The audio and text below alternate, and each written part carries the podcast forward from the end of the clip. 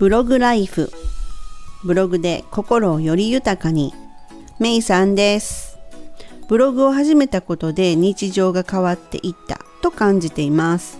ブログを始めたい。始めてるけどなんかしっくりこないなっていう人に向けて役立つ情報をお届けします。ぜひチャンネル登録よろしくお願いします。今回はブログを書くコツ4回目となります。前回は毎日投稿100記事書く本質について私なりの見解をお話ししました。とは言ってもね100記事書くことは続けていたさえいつかは100記事になりますよね。でもね問題なのは本当毎日投稿っていうのは本当に難しいんですよ。全然簡単なことじゃなくって本当に難しくって本当にあの続かないですまず。でねノウハウ系のブログならねちょっとね1日で1記事っていうのは書ききれないって思うんですよ。まあこれは経験上ですけれどもね。うん。でね書くコツこの4回目のね提案としましては毎日投稿じゃなくって毎日書くっていうことをされたらどうかなっていうお話です。でまあ私がね一度挫折したのは毎日投稿しなきゃというなんか呪縛にでもあったかのようにもうほんと毎日投稿を目指す毎日毎日投稿するんだっていう風なことを思っていると毎日の投稿ができない自分に対して許せなくなって自信がなくなってもうその記事の質とか記事の何て言うんですかねあのスキルアップだとかそういうことではなくて本当に投稿をすることが目的になってしまいがちなんですよ。でねあの中途半端な出来であってもある程度形になってたら投稿すれば本当よくって後でね修正すれば良いんですっていうふうにまあここういうふうに今簡単に言ってるんですけれどもこれすらもう本当できなかったんですよ。今ならわかるんですけれどもというのがこのねある程度までの形が出来上がらないんですよ。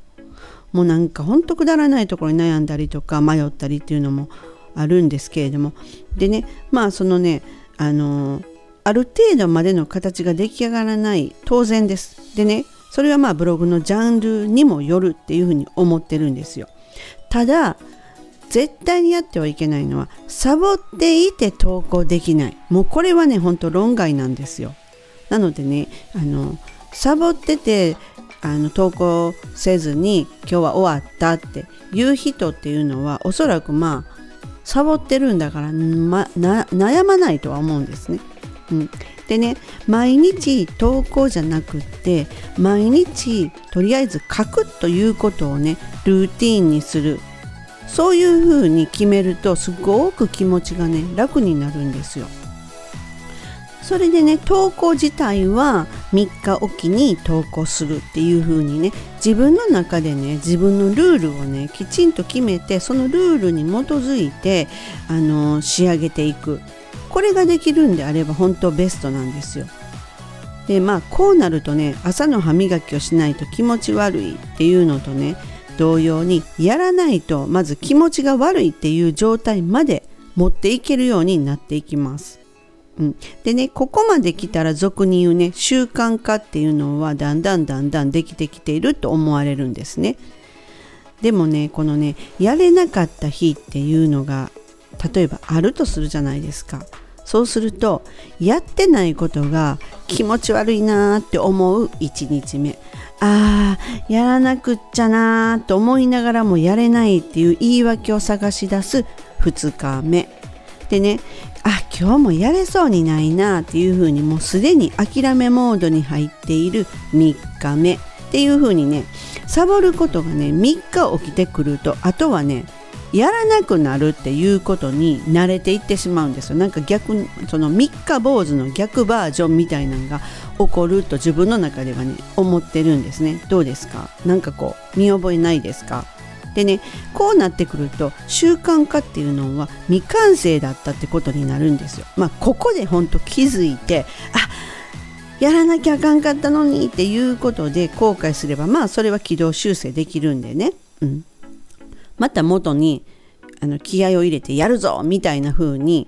なってやるっていう風になってもらったらいいんですけれどもでもこのね習慣化っていうのってね本当ね難しいんですよね。で習慣化するにはじゃあどうしたらいいのっていうお話になるんですけれども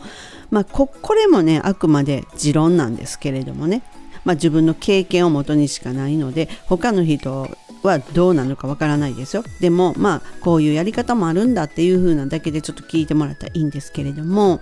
あのー、1週間はねもうねやりたいとかやりたくないとか書きたいとか書かなくっちゃとかねもうそういうね一切の感情は抜きでただやる。何が何でもやるっていう風にでね1週間はマジでロボットになったかのように無感情でやる。でね今時は本当にね便利でこのスマホっていうものを駆使してねちょっとした隙間でもやる。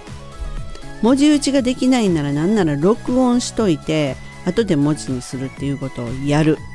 まあどんな手段であれとにかく感情は抜きでやるということだけにフォーカスを置いて1週間やる。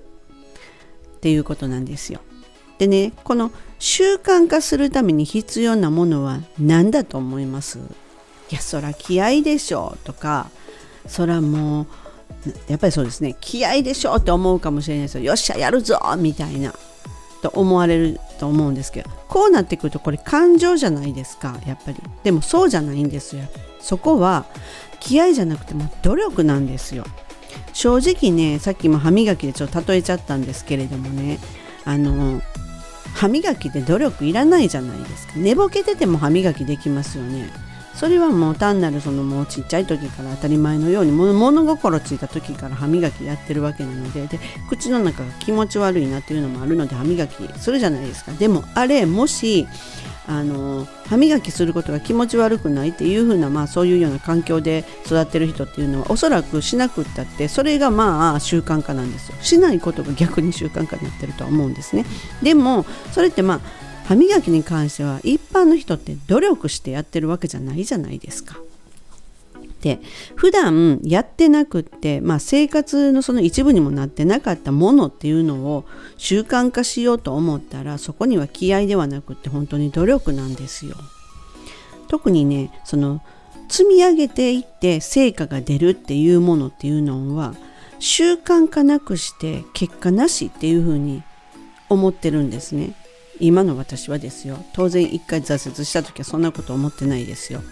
投稿することがもう目的になってた私なんでね。習慣化がうんぬんくんぬんではないですよ。もうほんと苦痛苦痛苦痛ですよね。